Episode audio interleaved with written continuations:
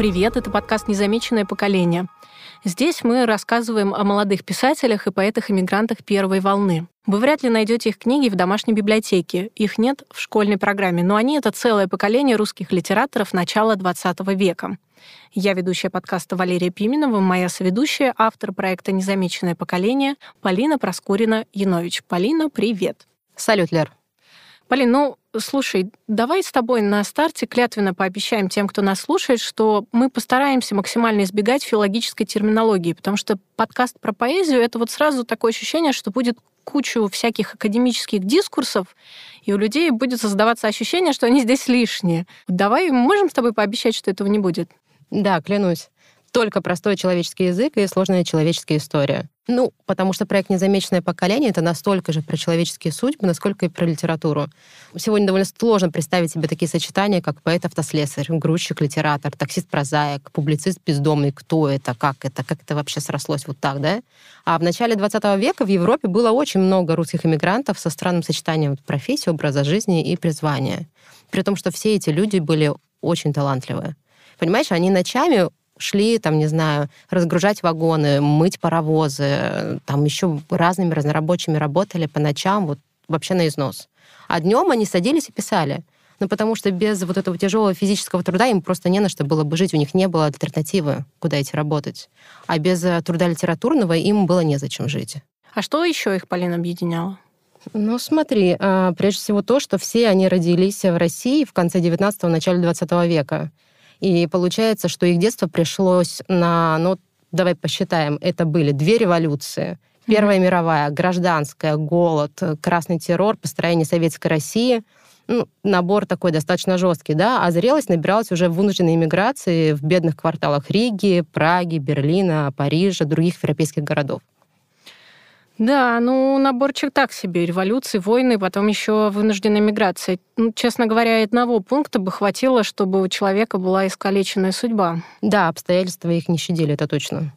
Вообще, ты говоришь об иммиграции. Я думаю о людях, которые сейчас эмигрируют, в основном это, конечно, не вынужденная эмиграция, в основном люди эмигрируют по работе, они месяцами собираются, выбирают, э, как бы ему ехать здорово. Да, и то, сколько нервов вообще они тратят, да, да, да. Страшно подумать, как это было, что человек просто собирает чемодан, вот все, что перед его глазами он просто туда кладет и уезжает, и он понимает, что уезжает навсегда. Да? Он больше никогда не увидит этих людей, эти места.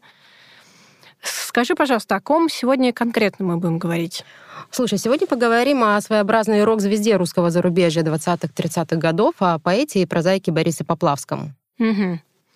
Вот ты сказала это имя. Ну, надо, надо уточнить, что пока я не начала готовиться к подкасту, я знала эту фамилию. Я где-то ее слышала, но наверное, это все. это все. Слушай, на самом деле это очень классная вот эта формулировка. Я где-то ее слышала.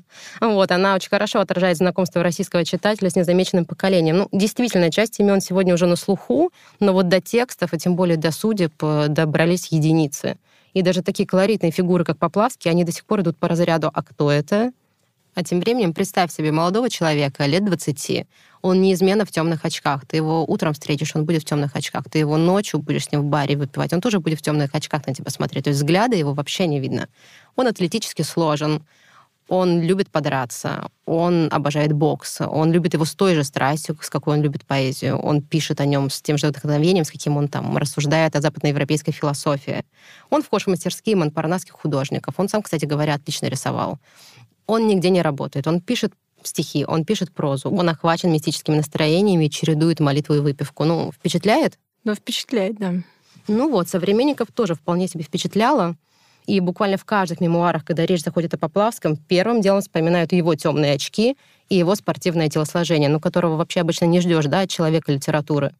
Слушай, а есть какие-то прямо зафиксированные, может быть, записанные воспоминания, чтобы нам еще четче представить образ Поплавского? Да, конечно, их много. Ну вот, например, Нина Берберова, жена Владислава Ходосевича, поэта, она писала я впервые увидела глаза Поплавского на фотографии в юбилейном сборнике газеты «Последние новости», изданном в 1930 году. В жизни он никогда не снимал черных очков, так что взгляда у него не было. Ну, то есть это говорит человек, который, ну, не ежедневно, конечно, с Поплавским встречался, но достаточно часто. И вот его взгляд она увидела на фото в газете. Классно, да? Да, забавно. Но знаешь, может быть, оно и к лучшему, эти очки, потому что, например, э, Гайто Газданов, писатель, он однажды видел Поплавского без очков. Уж не знаю, как так случилось. Эксклюзив. Да, эксклюзив. И вот он вспоминал, что у Поплавского оказались очень неуютные, холодные глаза, не улыбающиеся. Так что... Да, видимо, Я думаю, Поплавский много о себе знал, и поэтому вот он выбрал такой образ. Угу. Хотя, на самом деле, там было много легенд и миф, почему это так. Вот, что вроде как у него была особая болезнь глаз, была светобоязнь. Угу. И, в общем, многие ну, как-то люди пытались себе интерпретировать этот эпатаж. Вот, но я думаю, ну, точнее, я ничего не знаю, но это работало.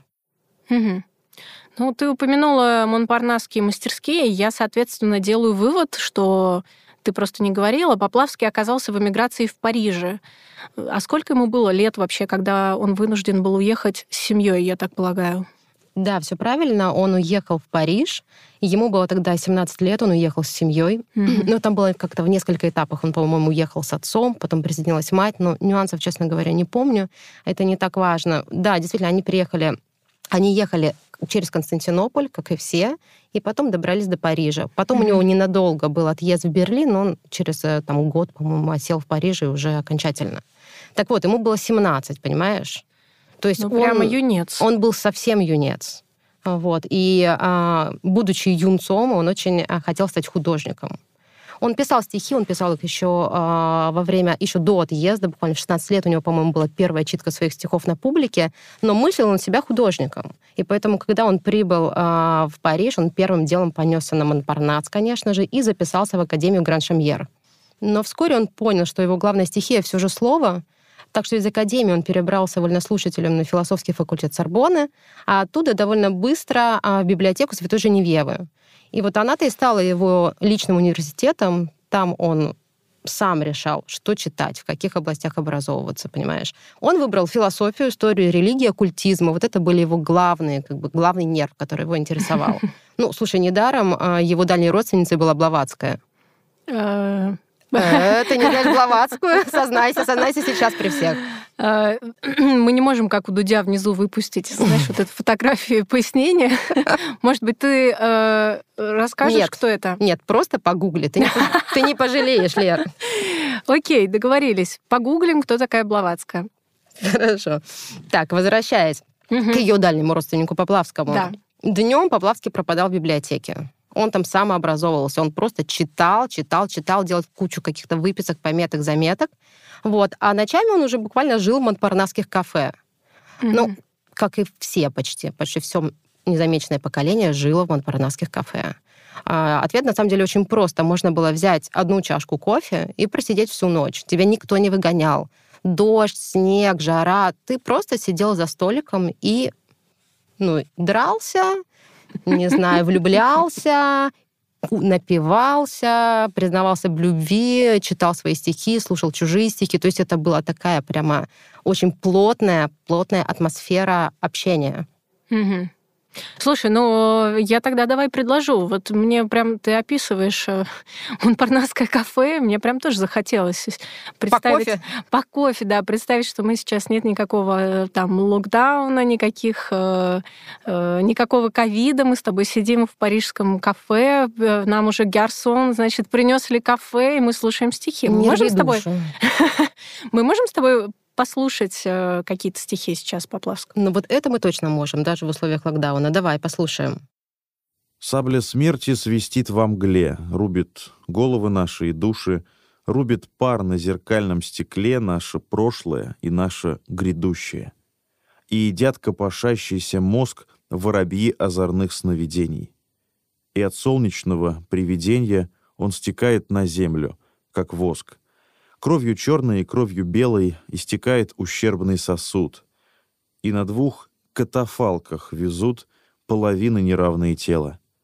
И на кладбищах двух погребен ухожу я под землю и в небо. И совершают две разные требы две богини, в кого я влюблен. Лунный диск исчез за виадуком, лед скрипит под мокрым башмаком — Друг бездомный, с бесконечной мукой, с бесконечной скукой этой я знаком. В этой жизни слабым не ужиться. Петь? К чему им сердце разрывать? И не время думать и молиться. Время спать, страдать и умирать. Полина, как назывались стихи, которые мы сейчас услышали, и в каком году они были написаны? Первое стихотворение — это «Двоецарствие» из сборника «Флаги», 1924 год. А второе, оно по первой строчке называется «Лунный диск исчез за виадуком». Это уже сборник «Снежный час», 1931 год.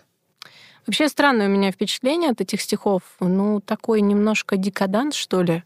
Смерть была его идеей фикс или в чем в чем смысл? А, смотри, Смерть действительно была его идеей фикс, как и всего э, поколения молодоиммигрантов. Ну, потому что она была частью повседневности, понимаешь? Они бежали от смерти из Советской России, но приехав в эмиграцию, они оказались снова бок о бок именно со смертью, потому что э, голод, э, крайняя нищета, наркотики, болезни, лечиться было не на от этих болезней. Алкоголизм, э, ну, в общем, все это была такая вот проторенная дорожка именно к смерти. Но никакого декаданса как раз у него не было, потому что он, понимаешь, он к ней так неупаднически относился. Она его вообще не страшила, она его интриговала. Угу. Он считал, что смерть — это вот та главная точка перерождения, к которой все идут, и он тоже к ней шел. Но, опять же, это не значит, что он думал, так, завтра наложу на себя руки, послезавтра наложу на себя руки и перейду за эту черту, где вот там-то меня и ждет. Нет, он про самоубийство не думал, потому что, да и надобности не было, понимаешь? В принципе, логика жизни вела туда. Он знал, что он однажды там окажется, и он был заинтригован этой встречей. Так, ну, я не буду делать вид, что я не знаю, но... Не надо. Но э, давай тогда э, расскажи, как он погиб. Э, получается, что как и предполагал. Да, Поплавский умер одним из первых среди незамеченных. Ему было всего 32 года, и он погиб от передозировки наркотиков. Но при этом наркоманом, таким сидящим каждый день на игле, он не был. Это было ну, такое стечение обстоятельств очень, очень трагическое. А суть такая, что вместе с ним нашли тело его знакомого Сергея Ярхо. Вот тот был такой наркоман со стажем большим, и он написал сестре там то ли накануне, то ли с утреца в тот же день, что, слушай, я решил, все, хватит, я ухожу, но мне, честно говоря, страшновато. Так что я прихвачу кого-нибудь по дороге, кто попадется. И вот попался именно Поплавский. Он ему предложил, слушай, пойдем шернемся. Тот говорит, ну, окей, почему бы нет, угу. интересный опыт. Они пошли, и тот дал ему смертельную дозу. Вот. И как бы Поплавский не писал никаких предсмертных записок, не то чтобы он шел сознательно, чтобы, mm чтобы уйти из жизни. Нет, это вот было такое, такое стечение обстоятельств. mm Ох, давай э, попробуем э, немножко вернуться к поэзии. Вот если говорить о поплавском поэте, при жизни он уже получил известность или она все-таки посмертно к нему пришла? Ну, слушай, известность в условиях эмиграции тех лет — это понятие очень условное. Это всегда речь про известность в, в узком кругу, это надо сразу понимать. Но потому что читателей толком в эмиграции не было. То есть они сами себя читали, они сами себя там переслушивали в каких-то пересказах, э, в цитатах. А, не было и издателей. Ну, то есть только очень небольшой круг издательств, и из них там буквально парочка, кто мог себе позволить издать отдельные книги и сочинения какого-то автора. И то эта книга — это одна-две тысячи экземпляров максимум. Ну, сегодня мы такой охват можем да. получить одним постом в Фейсбуке, понимаешь? Да, а тогда это было событие. Вот, там тираж, две тысячи. И то там две тысячи, я не помню, кто набирал, честно говоря. Обычно это вот тысяча-полторы. Угу. Но в узком кругу литераторов, да, его талант распознали сразу, и не только как поэта. Многие, на самом деле, считали, что прозаик в нем ничуть не хуже, ничуть не слабее. А, то есть он еще и прозу писал? Да, он писал еще и прозу. Он написал два романа. Угу. Свой первый роман «Аполлон Безобразов» э, он писал мучительно. Он писал, писал его очень долго, 6 лет или даже больше. И, знаешь, это была такая история. То есть он напишет э, главу, исправит, поменяет местами, удалит, э, соединит в две главы, снова разъединит, снова перепишет. То есть это был очень долгий-долгий процесс поиска. Это был его первый роман. И вот когда он его закончил, он, конечно, побежал. Он побежал искать издательство, которое его издаст. Но никто не издал. То есть при жизни было выпущено только пара отдельных глав. Все. А роман, я тебя сейчас удивлю, был издан впервые в 1992 году. Ну, мы можем угу. посчитать с года смерти, сколько прошло, да, времени. Угу. А о чем этот роман? О любви. Да? Не, ну слушай, эту линию оставим, естественно, в стороне, и я тебе расскажу что-то более специфичное про него, да, про этот текст. На самом деле, лично для меня интересен текст тем, что это такой, знаешь, роман зеркала. Ты заглянул в текст, и увидел отражение молодого русского иммигранта тех лет. Там есть и собирательный образ, там есть и конкретные э, персонали, и там есть и сам Поплавский. Он выведен на самом деле почти во всех своих героях. Он делал хитро, он разбил какие-то разные свои черты и присвоил их разным героям. И поэтому, если ты вот всех их вместе соберешь в комнате, то, в принципе, да, вот он Поплавский перед тобой ну, кроме Поплавского, там в тексте выведены и клашары, и таксисты, э, там, белые иммигранты. То есть там достаточно разнообразные, такая вот палитра э, той жизни и тех людей, и тех русских иммигрантов, которые населяли тогда Париж. Вот это очень интересно. Слушай, ужасно любопытно. А давай послушаем отрывок. Ну, конечно, давай. Давай как раз послушаем фрагмент, где описывается один из главных героев. Я тщательно брился и причесывался, как все нищие. В библиотеках я читал научные книги, в дешевых изданиях с идиотическими подчеркиваниями и замечаниями на полях. Я писал стихи и читал их соседям по комнатам, которые пили зеленое, как газовый свет, дешевое вино и пели фальшивыми голосами, но с нескрываемой болью, русские песни, слов которых они почти не помнили. После этого они рассказывали анекдоты и хохотали в папиросном тумане. Я недавно приехал и только что расстался с семьей, я сутулился, и вся моя внешность носила выражение какой-то трансцендентальной униженности, которую я не мог сбросить с себя, как на кожную болезнь. Я странствовал по городу и по знакомым, тотчас же раскаиваясь в своем приходе, но оставаясь, я с унизительной вежливостью поддерживал бесконечные, вялые и скучные заграничные разговоры, прерываемые вздохами, и чаепитием из плохо вымытой посуды. Почему они все перестали чистить зубы и ходить прямо, эти люди с пожелтевшими лицами? Смеялся Аполлон Безобразов над иммигрантами. Волоча ноги, я ушел от родных. Волоча мысли, я ушел от Бога, от достоинства и от свободы. Волоча дни, я дожил до 24 лет. Слушай, мне кажется, я готова прямо этот текст почитать. Очень классный язык. А можно сейчас-то найти роман в продаже? Ну да, да, сегодня это уже вообще не проблема. Иди на тот же Озон и заказывай. По-моему, он даже начитан то ли в Литресе, то ли где, я не помню. Ну, в общем, есть и аудиоверсия, Слушай, и книжная. прям не, не хватает ссылки в описании с промокодом. Давай, подтянем. Слушай, а скажи, пожалуйста, вот эм, в 92 году напечатали, а как все-таки этот роман сохранился? Как, может быть, эти руки, рукописи передали вообще? Как они попали в Россию? Как они вернулись в нее? Слушай, ты прям чувствуешь нерв, где должен быть. Он правда там и есть. Но знаешь, проблема в том, что я не владею деталями, я тебе расскажу так в общих чертах. Угу. А, может быть, мы даже с тобой просто сделаем отдельный подкаст, потому что тут как раз начинается любовная линия, которой у нас не было сегодня с тобой. Mm-hmm. Mm-hmm. А там потенциал такой достаточно неплохой. Так вот, у Поплавского была одна из возлюбленных а, некая Наталья Столярова. Это mm-hmm. совершенно... Ну, я не буду тебе говорить по гугле, потому что я думаю, нам реально надо о ней будет рассказать отдельно. И в какой-то э, момент она решила, что она хочет вернуться в Советскую Россию. Сначала уехал ее отец, и она поняла, что она живет туда, и очень хочется посмотреть на этот советский эксперимент. О, боже, это же так опасно. Да, так ей сказал Поплавский, о боже, это же так опасно, куда ты собралась? Вот, она говорит, ну, знаешь, слушай, я поеду. И было решено между ними так, что, окей, давай э, ты поезжай, и ты пиши мне, и если там все действительно так, как ты ожидаешь, э, то я готов, я приеду к тебе. Угу.